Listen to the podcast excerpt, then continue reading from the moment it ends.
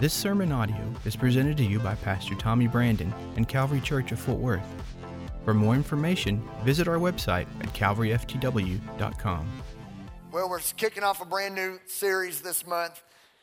These last several weeks of On Point were incredible. If you missed one or maybe all of them, maybe you haven't been around, or you could be a guest today, feel free to download our app, Calvary, Calvary, FTW for Fort Worth, Calvary FTW. You can go back and listen to all of last month's sermon series, On Point. And I'm telling you, it was as good as it gets out of the Word of the Lord. And today we're starting a new one called Jesus Is. We're entering into some holiday seasons. Thanksgiving's around the corner. Then it won't be long until we get Christmas. And we'll be starting a new year. So I'm taking a few weeks and looking at these two words, Jesus Is. And my first subtopic, which will be the launch today, is Jesus is my best friend. He is my best friend. So let's kind of jump in and we'll see where this takes us. If you've got a friend that you consider to be a best friend, you've got something that money can't buy, man. When you've got a friend, I'm talking about best friend. I know it's kind of cheesy and it's kind of outdated, but the whole BFF kind of friend, best friend, you've got something special. And I've got mine. I've got my best friends. Unfortunately for me, none of them live here. They're all people I either grew up with or they're people that I met in my college years. And God's just brought me a circle of the closest friends I could ever dream of having. My best friends, kind of, I identify them that way because they really are the first phone call I make when I'm in a bind, when I need help, when I'm in a place that I need encouragement. And they're the first people I call whenever I want to celebrate something good, a win, a victory, something good's happening in my life. They're really the first people I talk to. I call them my best friends.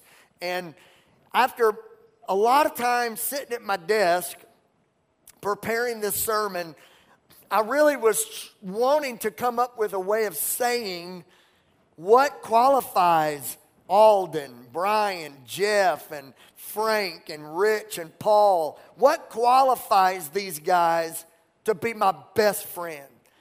And this may or may not resonate with you, but the best way I can describe it, that these guys, they're my best friends because they get me. They get me. And I don't know if that clicks with you or not, but there's really no better way of saying it. They get me. They get my weaknesses. They get my strengths. They get my failures. They get my victories. They get me, and they don't treat me any differently at all. They don't put me on a pedestal, and they definitely don't step on me either. We just kind of flow. It's healthy, and it's easy. It's not complicated. Not one single guy that I just mentioned have I ever had some kind of weird fallout with. Believe it or not, we have had 2 fist fights in that group, but we've never had a fallout. It was just like, ball court, and next thing you know, shoving, and then swinging, and then laughing. But we get each other. We're friends. And the reason I can say that Jesus is my best friend is because of that very thing. Jesus gets me. He gets me. He gets me. All that's going on in my little world, from the crazy thoughts in my mind, to the issues I work through, to the words I speak, to the feelings I feel, Jesus gets me. And he's okay with me. He doesn't try to make me something I'm not. He's constantly trying to pull me up closer to him, but it's not out of judgment. It's out of love, and he's trying to reveal to me a better path to take. He's my best friend. Now, that doesn't go far enough for some people, and I'm aware of that. Some people, that's not enough. They need a little something more deep. They need a little something more biblically based. So let me introduce you to what is known as the theology of identification.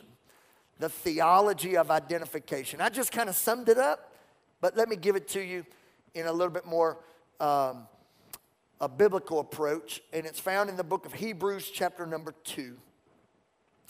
The theology of identification, Hebrews chapter 2, and I'm going to read verses 17 through 18 from the Message transliteration of Scripture. And really, the theology of identification is how Jesus identifies with you. How does he get you? It's because he identifies with you, and this is what the Bible says. That's why, speaking of Christ, that's why he had to enter into every detail of human life. He had to enter into every human detail of human life. Then, when he came before God as high priest to get rid of the people's sins, he would have already experienced it all himself. All the pain, all the testing, and he would be able to help where help was needed. Now let me kind of summarize that portion of Scripture. There's not one thing that you have gone through, and there's not one thing that you will go through that Jesus Christ hasn't already experienced himself. The remainder of this sermon today, I'm going to open up some of your eyes. Some of you are already there, but there's some of you that I'm going to open up your eyes, seeing Jesus in a way that you've never seen him before. Most of our modern day believers view Christ as a far-off, unreachable,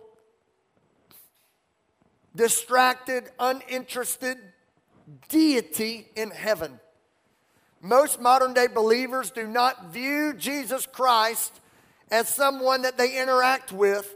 It's someone that's so far away that they are just basically hoping that their prayers are heard from some far off, distant deity in heaven. And it's not relatable. They don't connect with it.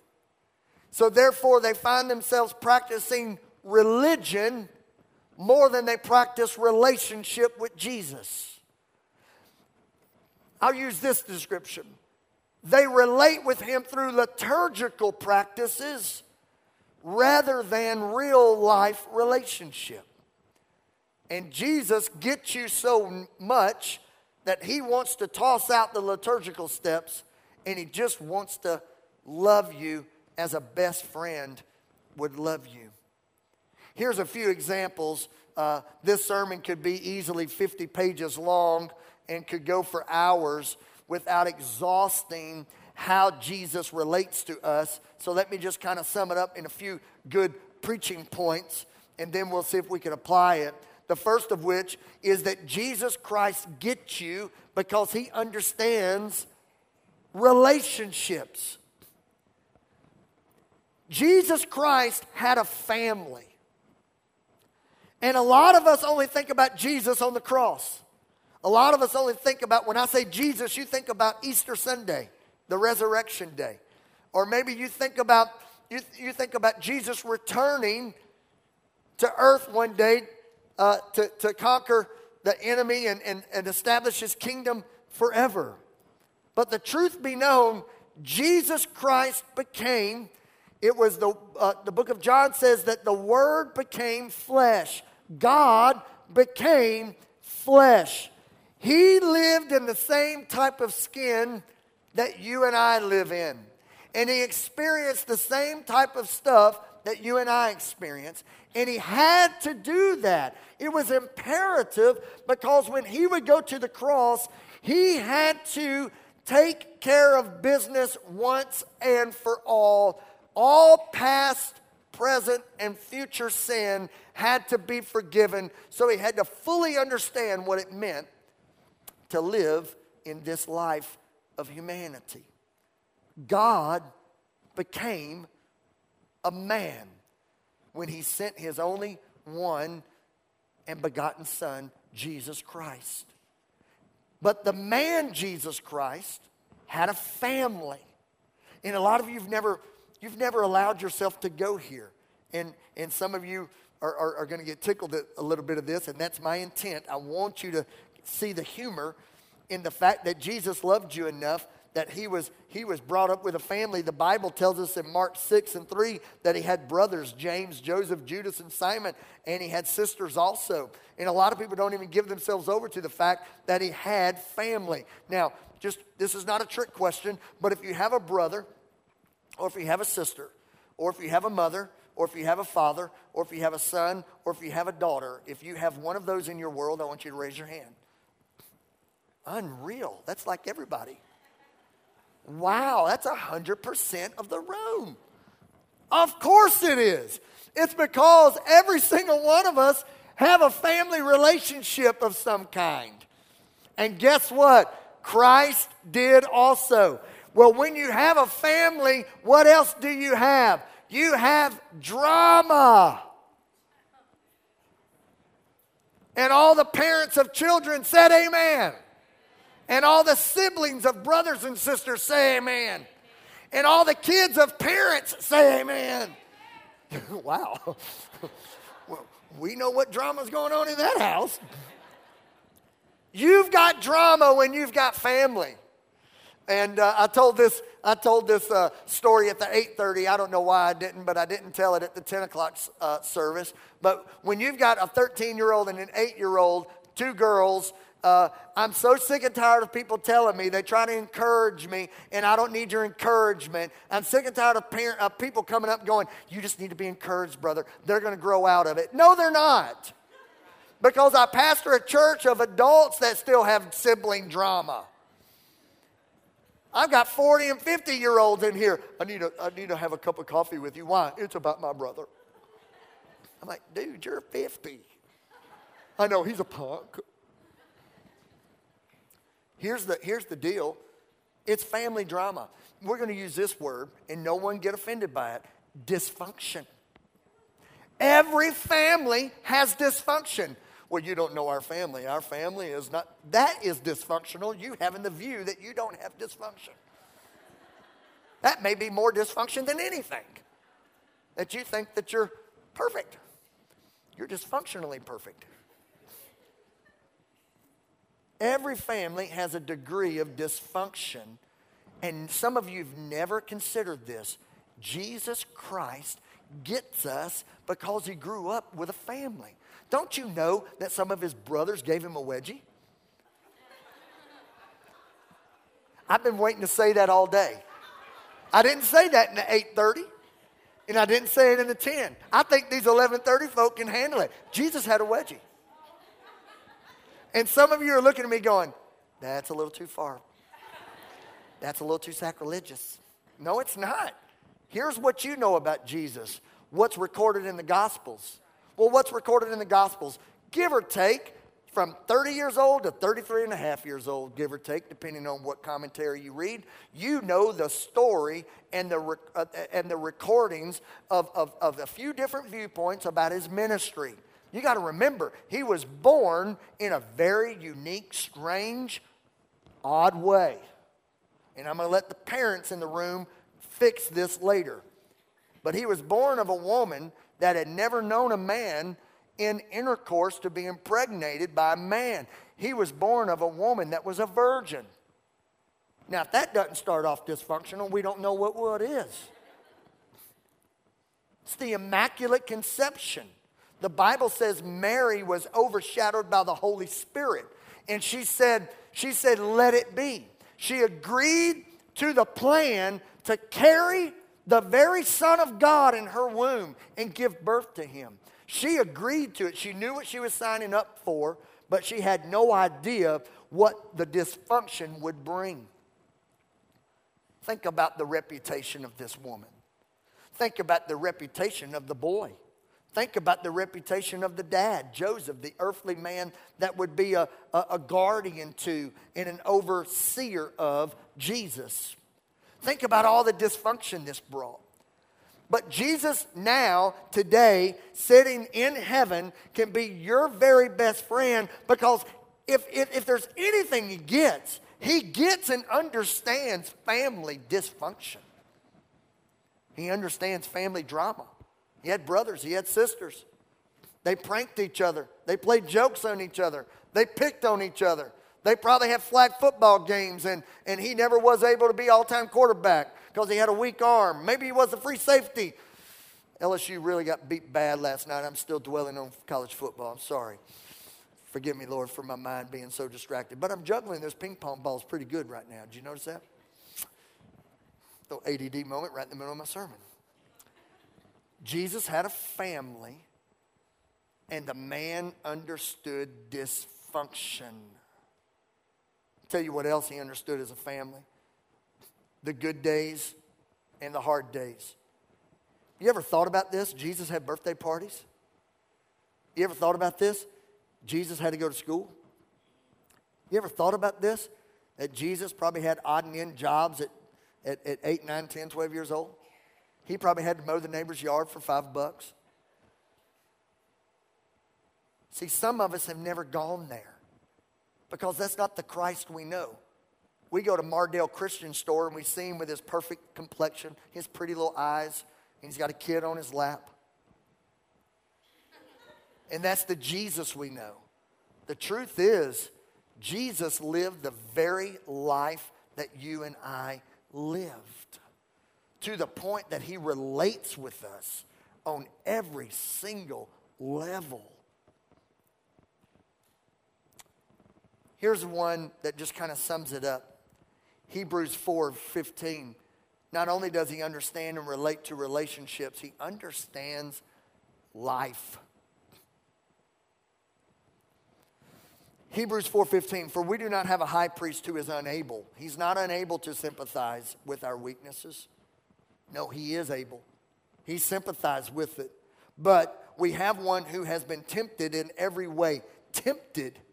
Jesus Christ was tempted in every, whatever temptation comes to your mind, Jesus was tempted in every way. Tempted to eat the whole bag of chips. Tempted to go by Dairy Queen 3 times in a day.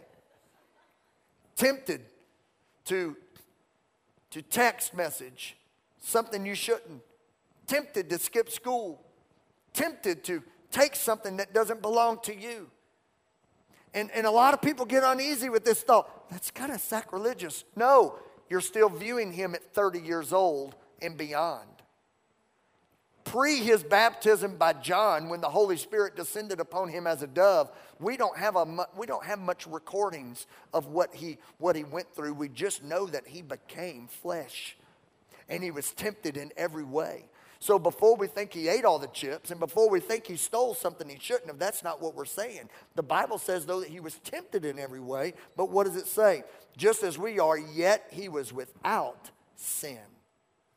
But he felt the inner pressure that every single one of us have felt in all areas of our life. You know, one thing about Jesus that maybe you've never seen him in this light. The culture that he grew up in the time frame that he grew up in, somewhere around 10, 11, 12, 13 years old, he was viewed to play a role at providing in the family structure. In other words, he went to work in his father's cabinet shop. His dad, Joseph, was a carpenter. His dad, Joseph, was a carpenter. And around 12 years old, he went to work in the family business. And he learned the business. So for every businessman or every businesswoman in the room, just as he relates to family drama, he relates to stress in the workplace. He understands customer relations. He understands payroll. He understands deadlines. He understands benefits. He understands vacation time. He understands it all because he's been there. He's done that. He's dealt with bitter customers. Hey, you made me this stool last week for our kitchen table, and that leg's crooked. And you and I would think, well, he's Jesus. He's just going to speak to the crooked leg and say, crooked leg, be straight. That's the Jesus of the Gospels. I got a feeling that he understood he had to take that leg off and he understood he had to make a new leg for the bar stool, and he had to go to the lathe. He had to make a new leg. He got the old wood glue out, and he got the nail gun, and he made it right. And then at dinner that night, I'm sure Joseph was like, what happened to the Smith family? They were upset about a bar stool. They posted negative reviews on Yelp over us. What happened? They're all bent out of shape about the bar stool. Did you make it right? I made it right. What'd you do? Well, I had to make a new leg. Well, that's coming out of your paycheck, son. He understood all that. One of my very first jobs that I can have memory of was in my dad's business that he owned and operated, and he allowed me to make a little extra spending money with taking out all the trash and cleaning up the little break room. And then I got a raise because I got strong enough to push mow the yard of his business. So here I was. I learned my dad's business, not so much his skill, but I learned about his business by being employed at his office. And Jesus Christ, without question, knew what it was like to work in a family environment. His dad became his boss. He had to learn the trades. And what few of us never want to think about is that started at about 12. His ministry started at about 30. So this wasn't like a 5-minute deal. He had a career, and he was on a career path. And some of you need to hear what the preacher's trying to convey in a unique, different kind of way today. He knew what it was like to have career paths interrupted. He knew what it was like to try to juggle a passion and a paycheck. He understood all of the variables that drive us crazy. He understands the family drama, the dysfunction of brothers and sisters. He understands the weird family reunions when you're not sure who your dad is. We laugh, but that's the case. He understands that, and he understands the business world. Why would he do all of that? Because he wanted to qualify, not just as Savior. And we're going to close with the salvation story. But he wants to qualify as your best friend. He relates in every area.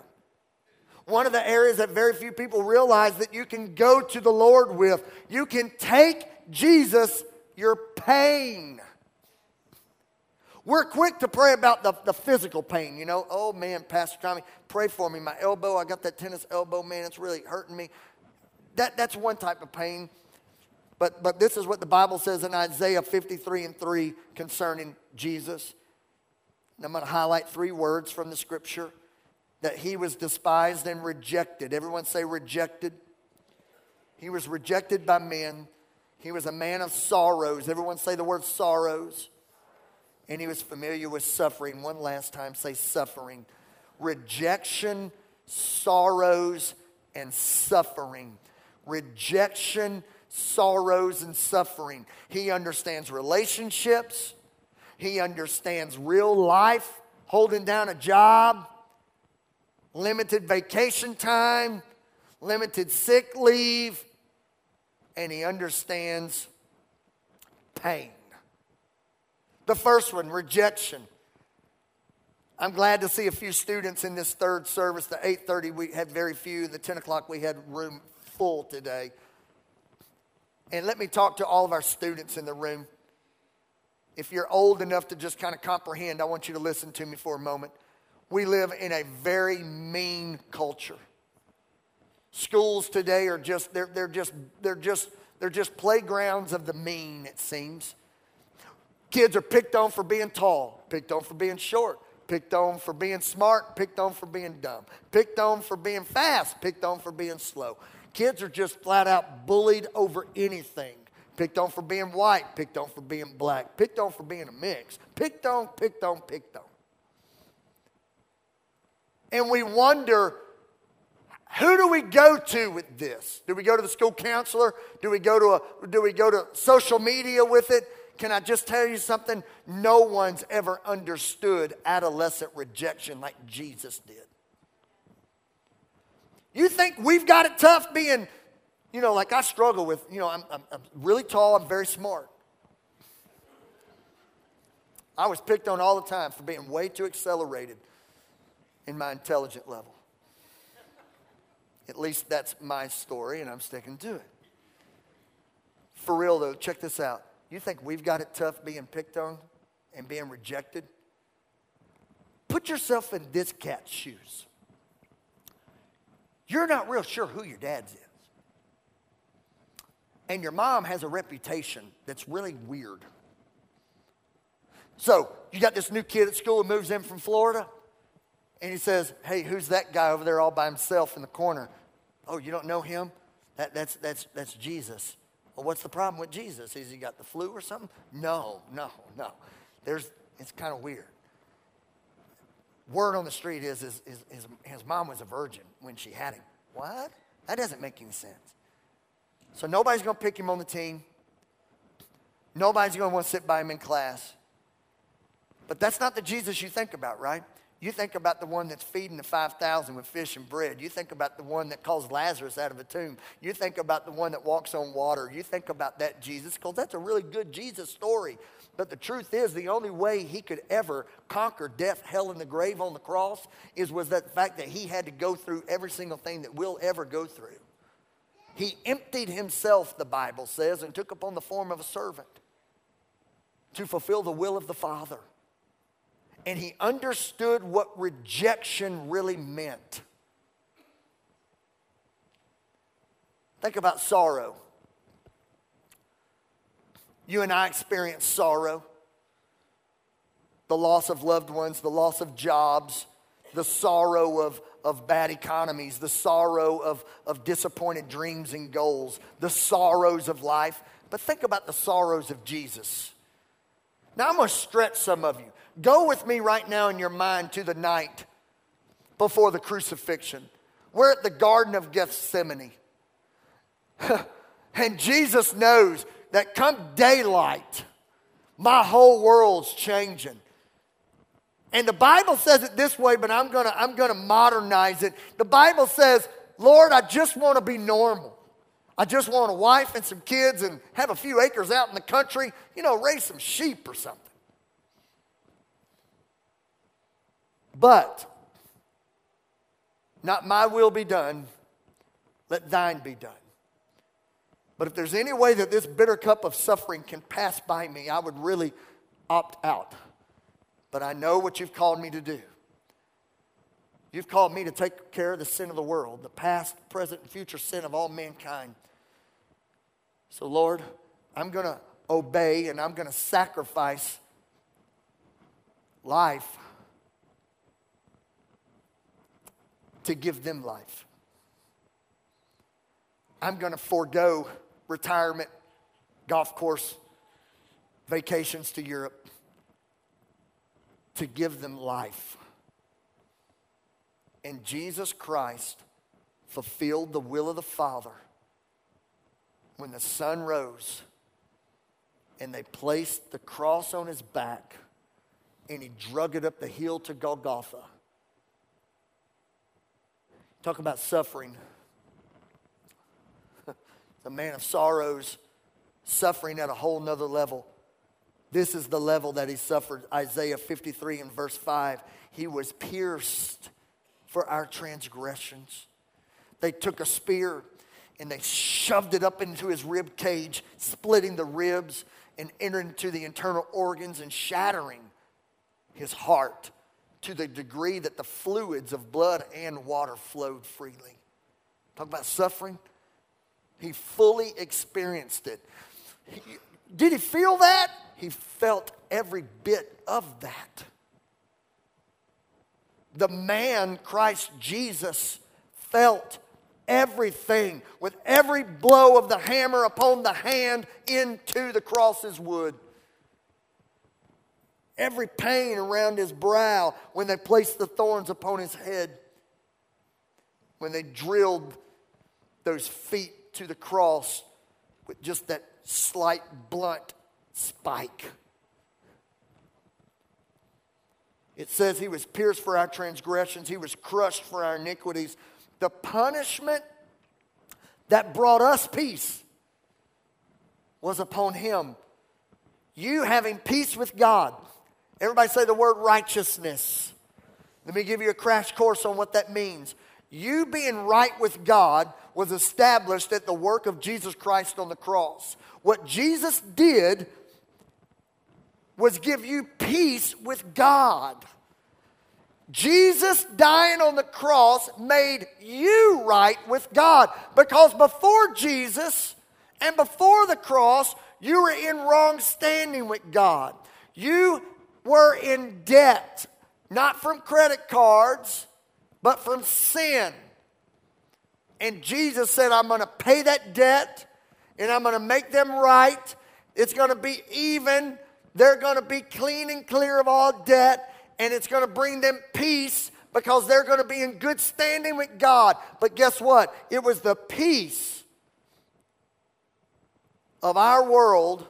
It was the punishment at the cross that brought us that peace, rather. And then it goes on to say, and by his wounds we are healed. Why is Jesus my best friend? Because Jesus is the only one that qualifies to play that role in my life. Because he knows what it's like. Every detail of my life. I've got one best friend. He doesn't know what it's like to lose a dad. I've got one best friend that I don't know what it's like to lose a daughter. We call ourselves best friends, but the truth be known, there's things that we don't sympathize well with one another because we've never been in each other's shoes. But Jesus Christ, from his birth to his death on the cross, fully understands anything and everything that you'll ever go through. He qualifies as best friend. And over the next 2 minutes, I'm going to show you how he qualifies as Savior. Savior of your spirit. So what do we do? How do we respond to this? Here's the first one. Let me ask you a question. It's not even a hard fastball. Gentle softball, rec league, D-league ball. Here it comes. So easy. Anybody can hit it. Have you made Jesus your best friend?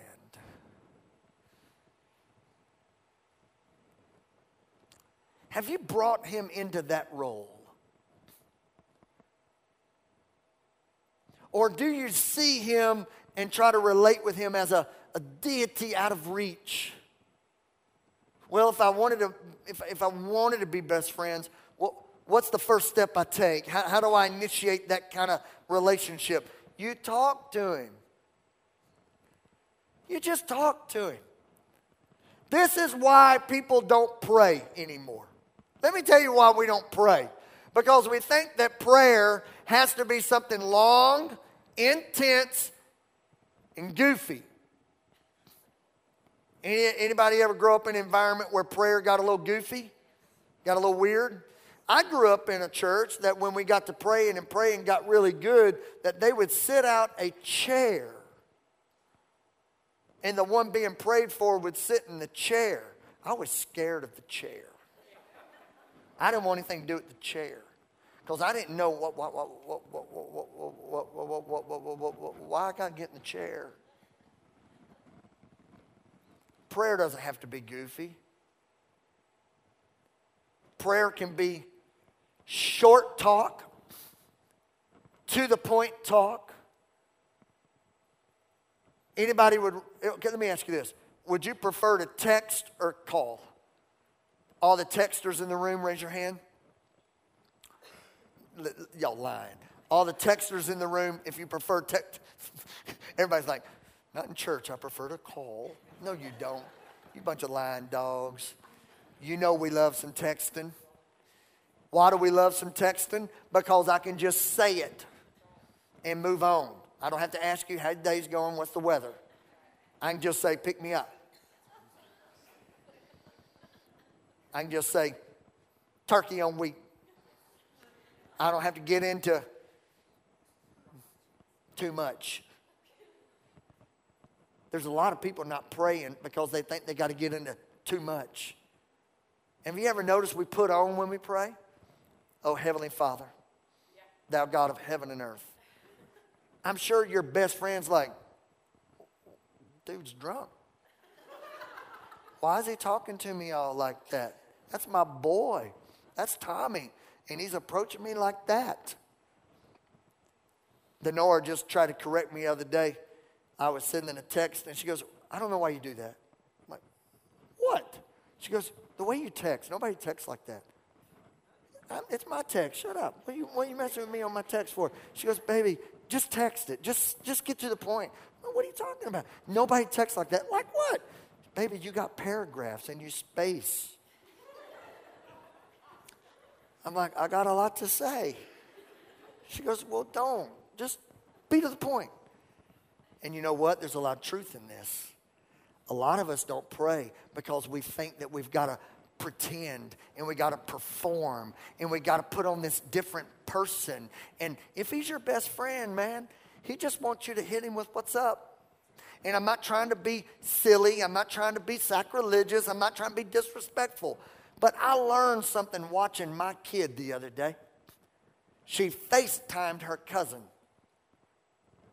And I thought, man, this is cool. They're fixing to have a really good heart-to-heart long conversation. Hey. Hey.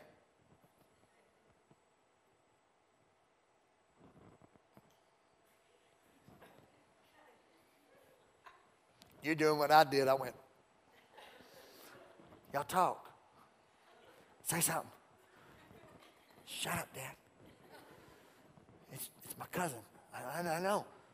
But you're talking. But you're not talking. How you doing? Good. What are you doing? None. I'm like, give me the phone. If you got somebody live, talk. And I learned something in the moment. They're so close. They don't have to, hello there, cousin. How was your day at school? Mine was good. We had poodle sandwiches. They said chicken, but there's no way it was really chicken. And they don't have to put on.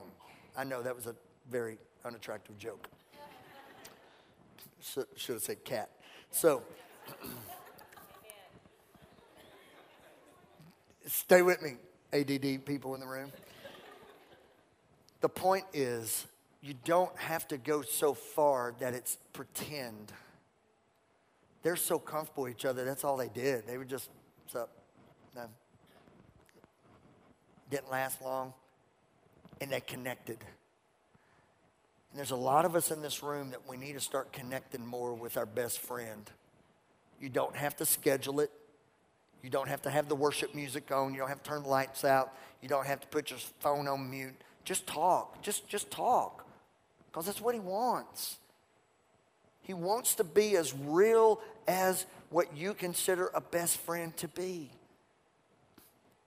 And my final walk-away point is the reason I woke up this morning and every morning. And that is, have you trusted him with your future? The Bible says this, and I close. John chapter 1 verse 12 out of the Living Bible says, but to all who received him, he gave the right to become the children of God. This is so good. All they needed to do was to trust him to save them. So my final question to us today in this opening sermon of this series, have you made him your best friend? Have you talked to him in a while? And have you trusted him with salvation? Because unlike my fellas in Michigan and Ohio and Florida and Mississippi, California, Louisiana, Arkansas, unlike my buds that I consider my best of friends, none of them can save me. That's why Jesus qualifies to be the best of the best. Not only does he get me in my family issues, raising my kids, paying bills, navigating a whole new world without my father. Not only does he get me there, he also gets me in holding down a job, trying to schedule family obligations, work obligations, the stress of life. He gets me there. And all the stuff that I struggle with, my own hurts, my own pains, my rejections that come in the job that I have. There's a lot of rejection in the ministry. There's a lot of acceptance. But the acceptance is typically in the ministry pretty superficial. It's kind of surface acceptance. But the rejection's in the bone marrow. Not only does he get me there, he gets me in my sorrows. He gets me in my pain, my suffering. So why not? Why would I not want to take him up on the relational opportunity of best friendship? There's nothing I can ever bring up that he doesn't already have an answer to. There's no experience that I can share with him that would make him treat me differently. There's nothing about my world that he doesn't relate to. So I need to talk to him. I need to get to know him better. And then ultimately, I just need to go all in and trust him with my future. And this morning, before I pray over you, I'm going to ask you to respond. I'm going to ask you to respond to that last question. Real quick, let's stand together. Prayer partners, if you're in the room, if I can have a few prayer partners to come and join me right here in the front. I want to ask you this question before we dismiss you. Have you trusted the Lord with your future? Because most of us view Jesus Christ as the one that we trust our past with, right? He's the one that takes away the sin. But he's the kind of friend that not only you can trust him with yesterday, you can trust him with tomorrow, because the Bible says he's the way, the truth, and the life. He is the way into salvation. Jesus wants to save you, not just forgive you of your sin. He wants to save you. He wants your name written in the Lamb's book of life. I'm asking every student, and I'm asking every parent, I'm asking every husband, every wife, every adult, if you've got breath in your lungs in this room, if you're breathing, I ask you this question. Do you know that you know, that you know, that you know, that you know, that you're saved? I ask you to bow your heads and close your eyes. If you're ready to know without question that you're saved, would you allow me to lead you to Jesus and establish a new friend in your world? Real quick, don't even think about it. I want you to lift your hand real quick. If you're ready to give your heart fully to Jesus, I see you there, sir. Anyone else? Lift it up real tall. Please, just lift it up. I'm just trying to make awareness. I see you there, ma'am. I see you there, sir, and sir, and sir. My goodness, I see you here in the center. This is the best response all day. I'm so excited right now for you. If you have your hand lifted up, and I'm going to ask you to just trust me on this, okay? I won't do anything to embarrass you. If you have your hand lifted up, would you be willing to just step out and come see me in the front real quick? I will not keep you long. I'm not going to do anything to embarrass you. I promise you. I just want to pray over you, and I want to talk to you heart to heart. Keep coming. God bless you as you're coming today. If you had your hand lifted up, just come on down here. I see a beautiful child. I see a beautiful couple. Is there anyone else? If your hand's lifted, won't you come? Oh, this is beautiful. That's why I love this 11:30 service. You guys just respond so well. I love this service so much. God bless you as you're coming as a couple and as a family, possibly a father and a daughter. My friend's coming. I love this beautiful lady right here. It's Virginia, right? My friend Virginia shared something with me recently. She said, Pastor Tommy, I attend my Catholic church every single Sunday morning, and I leave just a bit early to come to your church. There's something I feel at your church. This girl's a double dipper. She goes to church twice every Sunday. She's covering all of her bases, and I love it. I love you. I'm proud of you right now. This is a huge decision you're making. People often ask me, why do you like that third service so long? Is it because you get to preach long? No, I actually preach a lot shorter. There's just a freedom in this service. Before I lead these to Jesus, is there, good to see you, sir. Thank you, young man.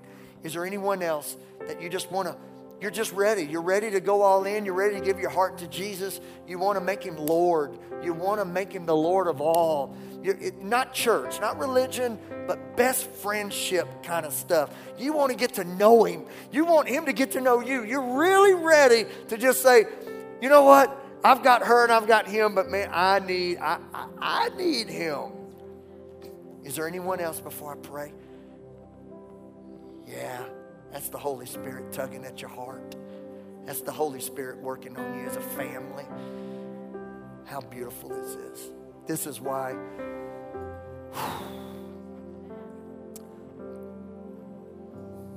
God bless you, ma'am, as you're coming. God bless you.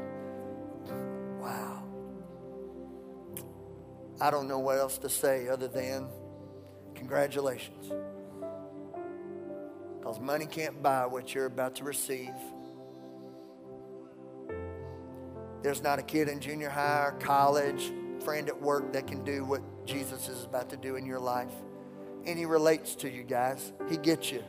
He understands you fully. Now, I want to lead you to Jesus. This is the greatest day of my life. And it's yours as well. If you're in the front, I want you to close your eyes and bow your head.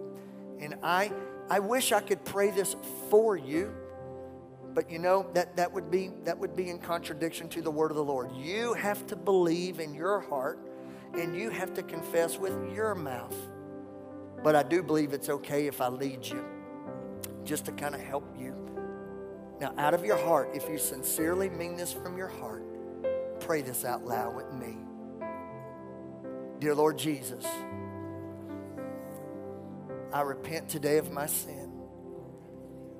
Forgive me of everything I've ever done wrong, even if I didn't know I was doing it. Forgive me of my wrongdoings. I believe with all my heart that you are the only way into salvation. There's no other way. So right here, right now, I commit to follow you all the days of my life. Become the Lord of my life. You call the shots from here on out. I thank you for this church, and I thank you for bringing me here today. But most importantly, Lord, I thank you for a new best friend in Jesus. I believe, guys, y'all can look at me. I believe with all my heart that today, you just entered into a brand new relationship. You're a part of a whole new family, the family of God, relationship with Jesus. And I want to tell you guys something now. Now, I'm not trying to exclude these young children, but to those that are of a great age of understanding, I want y'all to look at me. And before we go home, I want you to hear me. Everything in yesterday, just leave it there, because that's where it belongs. You have what I believe, and I'm going to ask our prayer partners, Kim and Marcia, if you'll go and receive our Fresh Start books.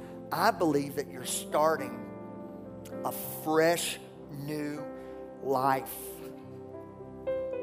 Now, that doesn't mean you don't have to, you know, you still got to go to work, and it doesn't mean that you drop your friends, because they're a reason they're in your life. But what it does mean is, from now on, you become a light to them. Tell them about the difference in your life. Share with them the love of God. And what I'm giving you today, can you come up here, sweetheart? Do you mind? And can I have your book? That is the coolest shirt. You're a camo chick, and I love it. This little book's called Fresh Start, and I believe with all my heart that if you'll kind of get into that, read it a little bit, it's going to help you start making some better decisions that's going to bring about better results in your life. So let this be a gift to you from us, and we celebrate that. Calvary Church, can we celebrate these beautiful families and children? Thank you, baby.